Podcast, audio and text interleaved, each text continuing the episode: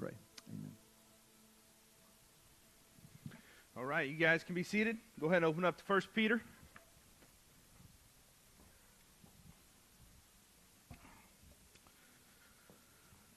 Kids, y'all can head on back to the back. 1 Peter chapter 1 this morning. If you've been here the last couple weeks, if you've listened online, listened to the podcast, you know that we're in 1 Peter and we're hearing the words of a man uh, that is trying his best to bolster and fortify uh, believers over a huge area of, of, of, Asia and the Roman Empire uh, that are dealing with persecution, that are dealing with persecution that is at a, at a level that even we're not familiar with, but uh, at, at, least at least here in, in, America, but it's about to be ramped up to uh, uh, an even higher level. Peter's seeing it happen in Rome, and his assumption is that it's about to spread throughout all of Asia, and he wants to encourage them. He wants to give them uh, emotional and spiritual strength to endure what is happening and what is about to happen to them. Uh, and in doing so, he doesn't uh, he, he doesn't bother with some emotional kind of rah rah pep talk. That is not his uh, kind of how he, he operates here. He is not here to say it's all going to be all right and everything is, is good. He's not here to, uh, you know, just kind of cheer them on, but instead he goes straight for the deep end of the theology pool. He talks about things that make Christians today nervous, things that even though we have, uh, we've had Peter's writings for, uh, for, for so long, today it still makes us nervous to talk about these things, but he doesn't blink. He talks about salvation. He talks about the grace and the mercy of election. He talks about perseverance, eternal security, and inheritance. And he talks about the sanctif- sanctification uh, uh of the Holy Spirit through our suffering. And that's just in the first nine verses of this book that he covers all this theological uh, ground. It is a tour force of theology and one of the clearest teachings about how the Trinity works and how it powerfully works in our uh, salvation and in our sanctification. What seems clear is Peter launches into this, uh, this teaching about theology, just kind of one after another just kind of beats us over the head with it. What seems clear in this letter is that he is fired up about the theology. I mean, he is passionately engaged in this teaching. He is on fire. This is not some boring preacher, and this is not some academic thought exercise talking about theology. He is full of emotion, and it is pouring out of him as he implores uh, these Christians to understand what God has done, what God is doing, and what God will do in their salvation. Again, that's just the first nine verses. I wonder, when you think of Christianity, do you think of emotion like that? Do you think of passion? Do you think of energy and excitement? Do you think of, uh, of, of someone and, and, and a group of people who are passionately, energetically excited about what God has made them? Or do you think of stodgy, boring, lack of energy, angry, rule laden, fun avoiding, sleepy, stoic? What do you associate with Christianity? What do you associate with the Christian faith? If you're here and, you, and, you're, and you're not a Christian, what has been your take on what, what a Christian faith looks like, what you've seen from the outside? For those of you that are here that have been a part of Providence or have been a part uh, of a church maybe, maybe all, all your life, what's been your takeaway? When you show up at church on a Sunday morning, do you, do you expect passion and excitement or do you expect to be kind of lulled to sleep? No comments about me as the preacher. I'm just saying generally, what do you think of whenever you're thinking about Christianity, whenever you think about uh, our faith? I think we have done a disservice to the name of Christ when we have so misrepresented our faith that people see our beliefs as judgmental and boring. But I think that's exactly what many people see in us now that I've put a ton of pressure on myself for the rest of this sermon, we're going to keep on going here, and I'll see if I can live up to it. Uh, but seriously, at, if, I, if, if, if we see our faith as tame or boring, then we simply don't understand what the Christian faith is about. We simply don't understand anything that Peter has told us so far.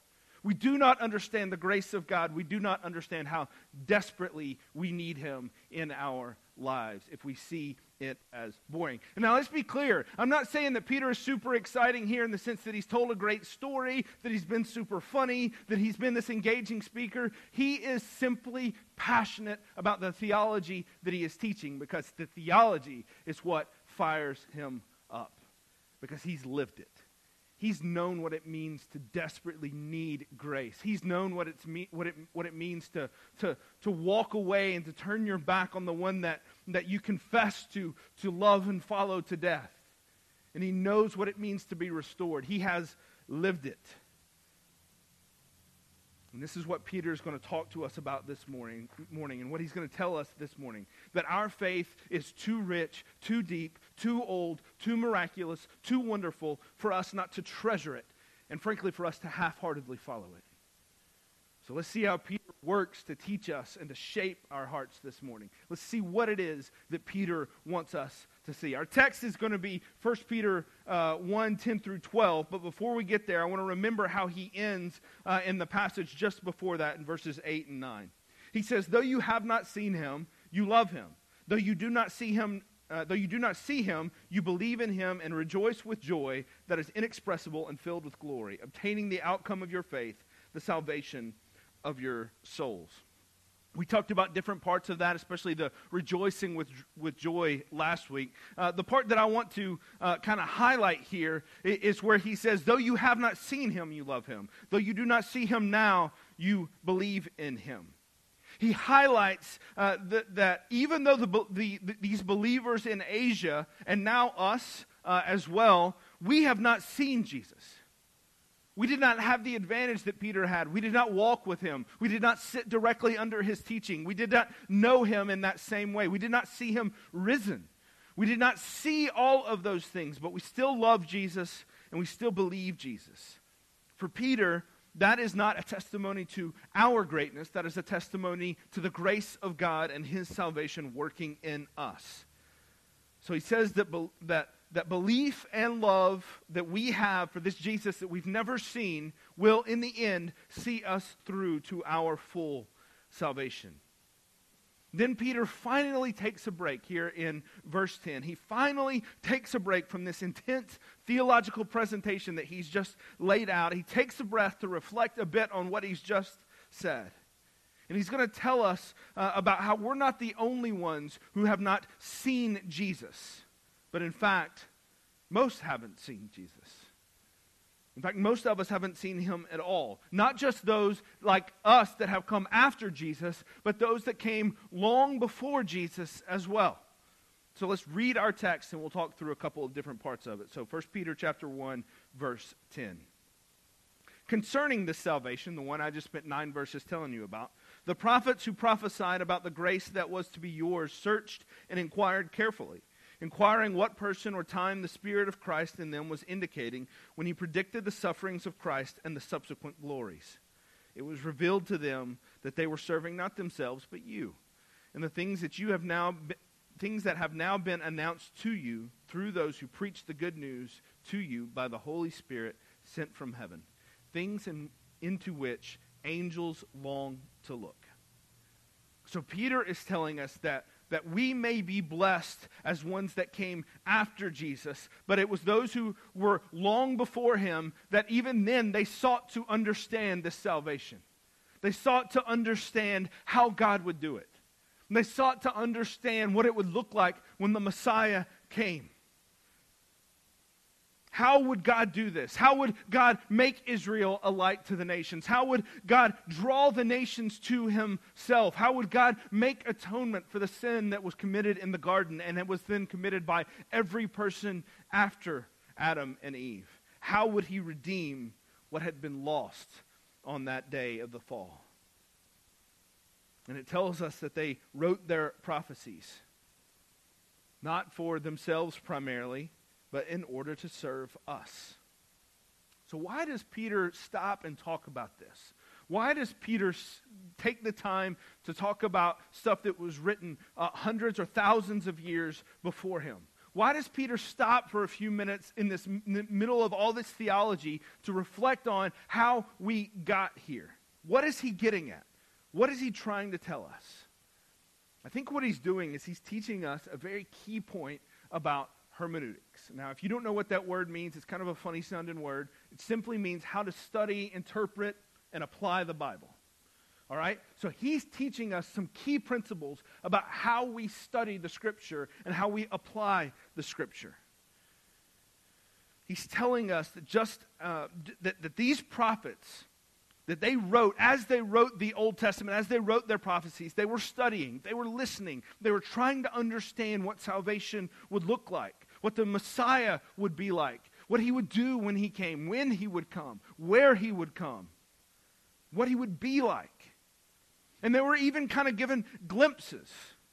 But as they wrote these things, and they, they wrote as they were carried along by the Spirit, as they wrote these things, they, they understood some level of what they were writing. They understood some uh, kind of brief or immediate application. But in a larger sense, they really didn't understand how these things were going to work out. Because they weren't primarily writing for them, they weren't primarily writing for their own audience, but instead they were writing for an audience to come. So that whenever they could look back on these prophecies and whenever they could read these, they could know, oh, now I see the Messiah. Now I see who this is. They wrote what they were shown, and they knew that while it may have some relevance now, that it would have a fuller and a ultimately uh, kind of serve those that came long after them even more than it did them in those moments. There's a lot of examples of this. There's a lot of examples we could talk about. But let's just look at the book of Isaiah. In the book of Isaiah, there are four different passages. There's all kinds of prophecy mixed in there. There's all kinds of things that Isaiah is doing in his book. But in there, there are four different passages that are known as the servant songs. Four passages known as the servant songs. And in each of these, you see some aspect of what the Messiah would be like. Some aspect of what it would be like when the Messiah came. Some aspect of what he would do, or where it would be, or how he would act, or what he would accomplish. The most well known of these is going to be in Isaiah 52 and 53. This is what we read uh, a lot whenever we, when, in, in various different contexts. You hear it a lot around Easter, Isaiah 52 and 53. I'm going to read just one small little snippet here. I wish I could read the whole thing, but for time I won't. But Isaiah 53, uh, verse 4. Surely he has borne our griefs and carried our sorrows. You hear those words, and immediately you start thinking about Jesus. But Isaiah wrote these words. He wasn't necessarily thinking about Jesus, he was just writing about this servant that is to come. Yet we esteemed him stricken, smitten by God, and afflicted. But he was pierced for our transgressions, he was crushed for our iniquities. And upon him was the chastisement that brought us peace. And with his wounds we are healed. All, like, all we like sheep have gone astray. We have turned every one to his own way. And the Lord has laid on him the iniquity of us all. He was oppressed and he was afflicted, yet he opened not his mouth. Like a lamb that was led to the slaughter, and like a sheep that before its shears is silent, so he opened not his mouth. By oppression and judgment he was taken away. And as for his generation, who considered that he was cut off of the land of the living, stricken for the transgression of my people? And they made his grave with the wicked, and with a rich man in his death, although he had done no violence, and there was no deceit in his mouth. I wish I could read all four of these, uh, these servant songs and kind of lay out how Isaiah was talking about this Messiah that was to come, even though he didn't fully understand what it was going to be like whenever Jesus got here. He didn't fully understand. He didn't know that Jesus was the one. He simply knew the Messiah was coming and he was going to write this, talking about a servant. It's Isaiah's description of the Messiah. We know he's talking about Jesus. Peter knows he's talking about Jesus. You can see that if you just flip over in 1 Peter chapter uh, 2, just flip over one chapter from where our text was. And in 1 Peter chapter 2, 22 through 25, he says this He committed no sin. He's talking about Jesus. Jesus committed no sin, neither was deceit found in his mouth. Does that sound familiar? When he was reviled, he did not revile in return. When he suffered, he did not threaten, but continued entrusting himself to him who judges, judges justly. He himself bore our sins in his body on the tree, that we might die to sin and live to righteousness. By his wounds you have been healed. For you were straying like sheep, but now have returned to the shepherd and overseer of your souls. So, in teaching us about the work of Jesus, Peter uses the words of Isaiah. Whenever he wants to reflect back on what Jesus has done, he borrows the words of the prophet in order to describe and to say, This was the Messiah that Isaiah foresaw in part, but now we know in full as we look back on who Jesus is. Peter uses the words. And even though Isaiah didn't fully understand what Peter now does, we are able to process through all of that and work through that together. This teaches us something about how Scripture works. For those of you that were here on Thursday for our class, we talked about this uh, in our class. This is exactly what we dis- discussed. Peter's point in bringing up all of this, Peter's point in bringing up uh, all of this, uh, these things about the prophets, is that we, like the prophets, never saw Jesus with our own eyes. We, like the prophets, never walked with Jesus. But we are recipients of what they saw then, and now we see clearly as we look back to Jesus. For Peter, that's huge. That is a huge point that, we that he doesn't want to just move right by. Because for Peter, it anchors our faith. This is not something that he just made up. This is not a story he just created within the last you know, 30 or 40 years. This is not something that he made up after Jesus died and he had to try to figure out how to save face. This is nothing like that. For Peter, this anchors what he's seen and what he's witnessed, but he anchors it in the long past, and that is a source of praise for him. It anchors his faith, and it should anchor our faith as well. It should, it should establish a point of praise for us now, today, in the present. This is something that I think Christians today have done a very, very poor job at in a lot of circles. Ours, church plant, non denominational, that is, that is a, a big time place for us to think that everything that's happened in the Christian faith has happened for us here in the last, you know, like 10 years because we're not tied to a denomination with a long traditional history, which means we don't have a lot of baggage of unbiblical things, but it also means that we've lost a, a ton in our past. And so we would do well, especially in our situation as a non denominational church that's only 10 years old, we would do well not to shun our history, but to embrace the Christian faith and the Christian and the, the history of the church as a whole. We would, we would do well for that to, to do that. That is a point that should be a point of celebration and further understanding for us, not one to dismiss and to, to, to kind of push off.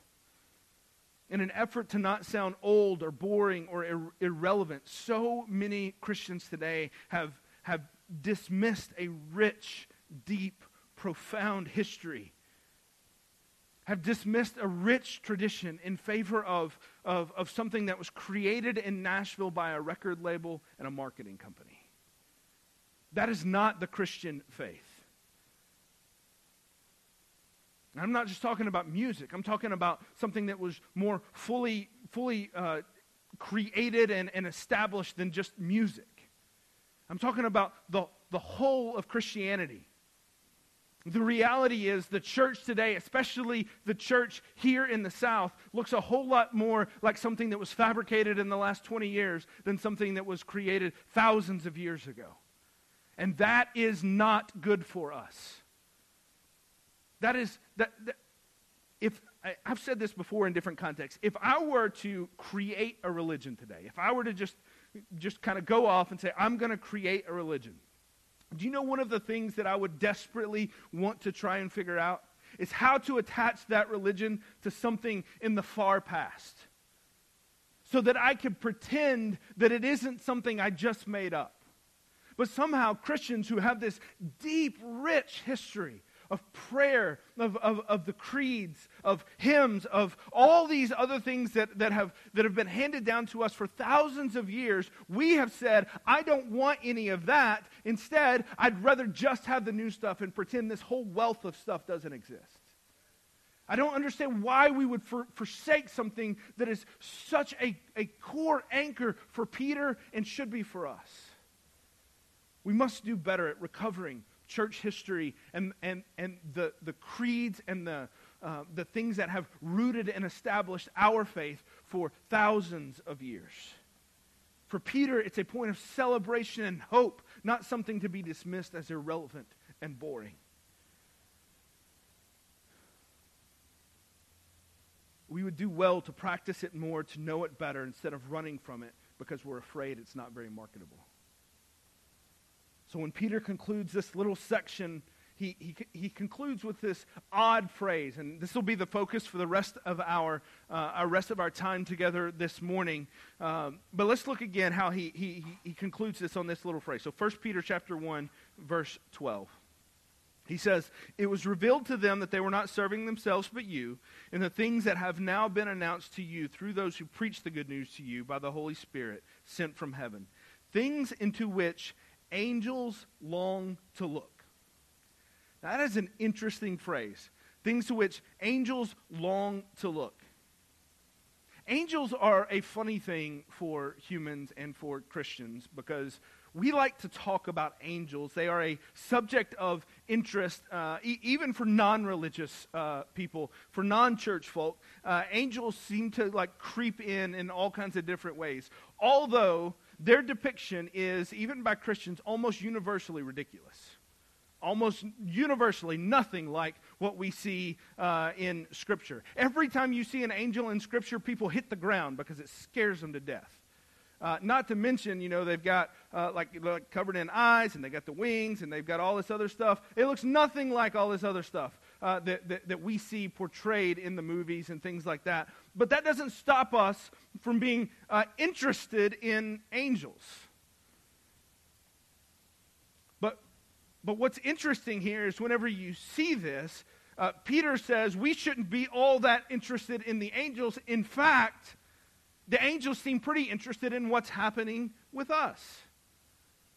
Uh, in, my, in, in, my preparation for this sermon, I came across an article by a pastor uh, in, in Middle Tennessee called Justin uh, Dillehay. You can, you can look up the article, it's in, on the Gospel Coalition. It helped me uh, see a lot of what Peter was talking about here. It helped me kind of process through this. You see, angels are in a very interesting position, they are spectators, onlookers.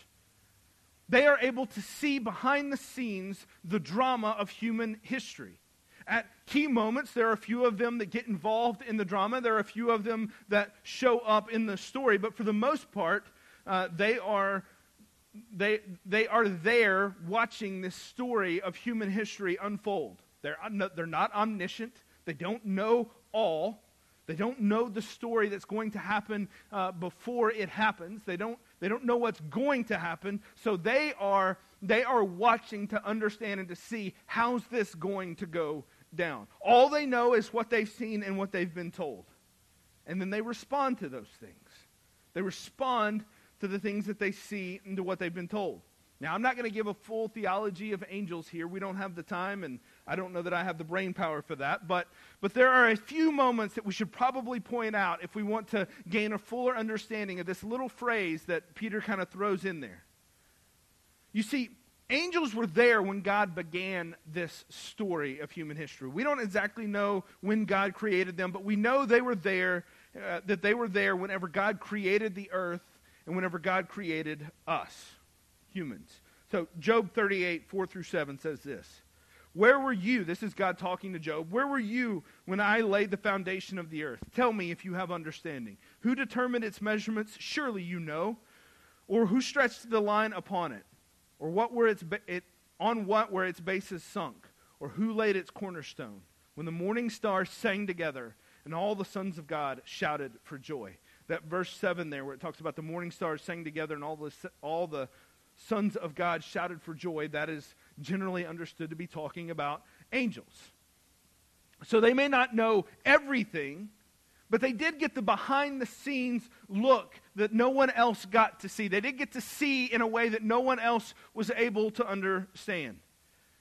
I wonder what they thought when Adam and Eve took a bite from the apple, from one of their former peers, from Satan himself.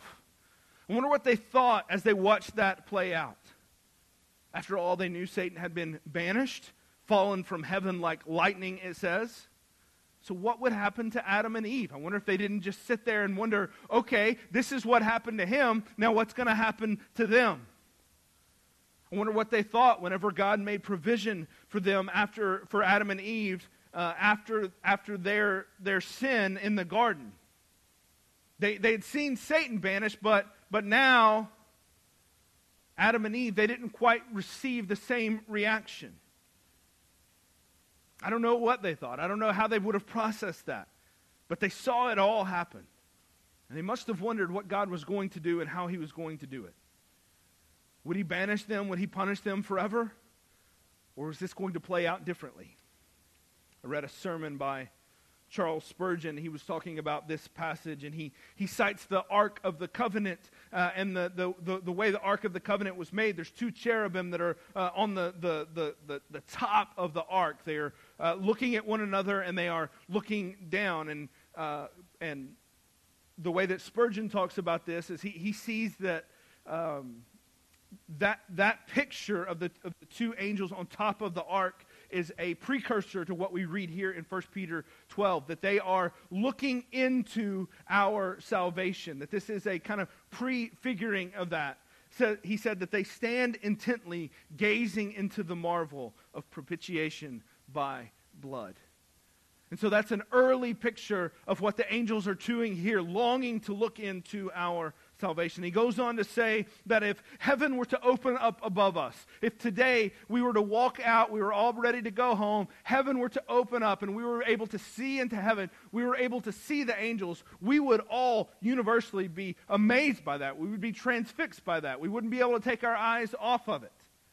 But he laughs and he chuckles at what the scene would be because as we would be looking up there at them, they would be looking back down here at us interested in what's happening with us and what God is doing here, waiting to see what God would do next in this grand story of human history.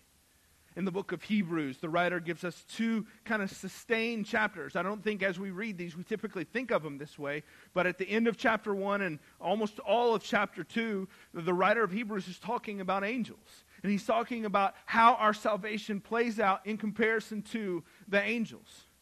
He talks about angels, humans, and why Jesus needed to become a man. A little lower than the angels, is what the writer of Hebrews says. After spending a chapter and a half laying out the difference between man, angels, and Jesus, this was the conclusion from the writer of Hebrews. He says, For surely it is not angels that he helps, God, but he helps the offspring of Abraham. Therefore, he had to be made like his brothers in every respect so that he might become a merciful and faithful high priest in the service of God to make propitiation for the sins of the people. It's incredible, really. What you see here is it is not the angels that he helps, but instead he comes to intercede for us. Even though we are lower than the angels, the angels do not get the same treatment we do. God chose to intercede for us where he did not make that choice for the angels. Again, I say this all the time, but just comparing what happened with, with, uh, with the angels that rebelled versus what happened with us when he rebelled. God is under no obligation to redeem us. You know, we, we talk about forgiveness of sin as though it is, it is just an expected reality that God would do that. He's under no obligation to. He could have turned his back on, uh, on us the same way that he did on the angels when they rebelled. But he did not. He intercedes. I want you to listen to how this pastor uh, that I cited earlier, I want you to listen to how he says this. I think this is great. Angels may be greater in power, but saints are greater in privilege because you have something they don't. Jesus did something for you that he never did for them. If you could somehow talk to an angel and ask, What's got you so curious? Why are you so interested in my little life? He would say, It's because I have a creator, but you have a redeemer. That's how much God loves you. When the devil drew a third of the angels after him, God said, Let them go. But when the devil drew God's human children after him, God said, I want them back. In my holy name, I will have them back, whatever it takes. That is a powerful picture of what God has done on our behalf. This is what Peter is celebrating here. He's talking about how the prophets saw it in part. He's talking about how even the angels would, would long to know this in a way that they can't know it because God didn't do it for them. It should get you fired up. It gets Peter fired up. I think it's exactly what Peter is trying to tell us in that little phrase. The prophets wanted to see Jesus. The angels want to know Jesus like we can know Jesus. But we sit in a place far different from them. We know what Jesus has done. And we can experience that redemption through the atoning death of Jesus. And we can experience victory over sin and death because of his victorious resurrection. And that is done for us that is done for those that will respond to that call. I started this out by saying that we should not see our salvation as boring or dismiss it as too academic or theological to be interesting. We should not, and it seems clear that the angels do not. It is an endless source of fascination for them. In fact, they long to know what it might be like to be able to take part in this grand drama of redemption. You, however, do not have to wonder. You do not have to wonder what it is to be redeemed, to be forgiven, to be given another chance, to be able to start over, to be able to come back to God. You don't have to wonder what that's like because that is there before you. They long to understand it. You can know it and experience it now. Again, something God does not know does not owe to anyone. It is not owed, but it is given. The angels did not get redemption. We do, if you want it.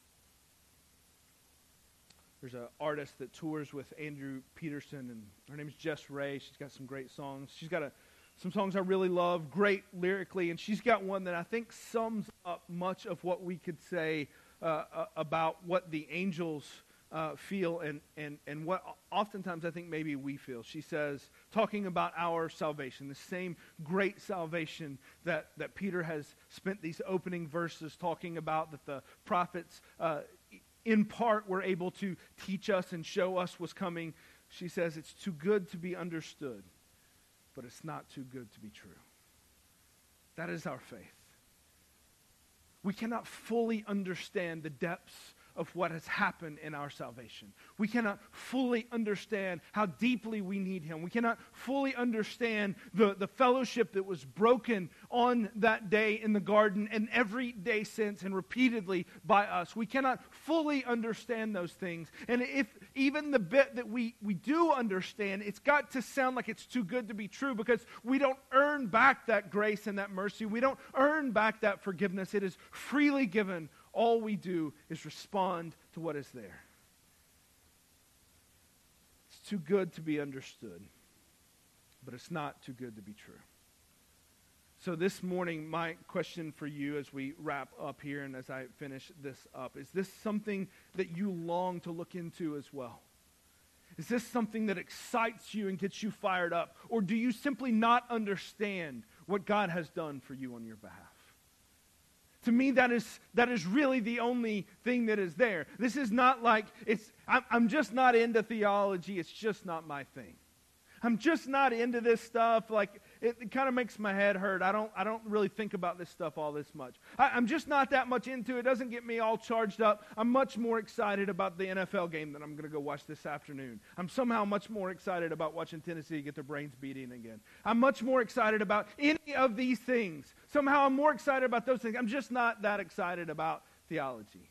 If you're not that excited about theology, it's because you don't understand what God has done for you.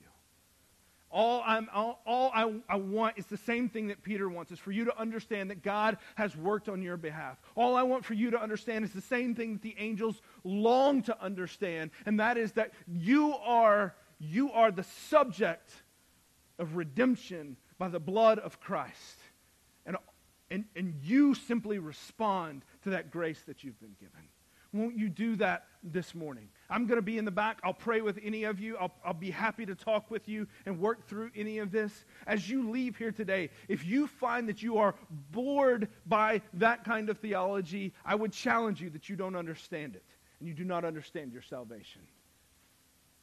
And I would challenge you to work and to grow and to push. I would challenge you to understand more of what God has done. Let's pray. Father, this morning, thank you for your grace and your mercy to us. Thank you that we, uh, unlike the prophets, thank you that we, unlike the, the, the, the, prophets and those in the, uh, the Old Testament that did not fully understand, we have the, the testimony of, uh, of apostles like Peter and of uh, those like Paul that can reflect back on Jesus and his life and his death and his resurrection, and we can more fully understand what has happened. Thank you that we are not left like angels, just longing to understand something, but instead you have given your word, you have given your spirit, and because of those, we can understand and we can grow and we can be redeemed. Father, I pray that you would give us faith, that the, the wind of the Spirit would blow this morning, and that we would not be hooked on some academic dry theology, but that our emotion would be set on fire by the grace that you have shown us. And it's in Christ's name that we pray. Amen.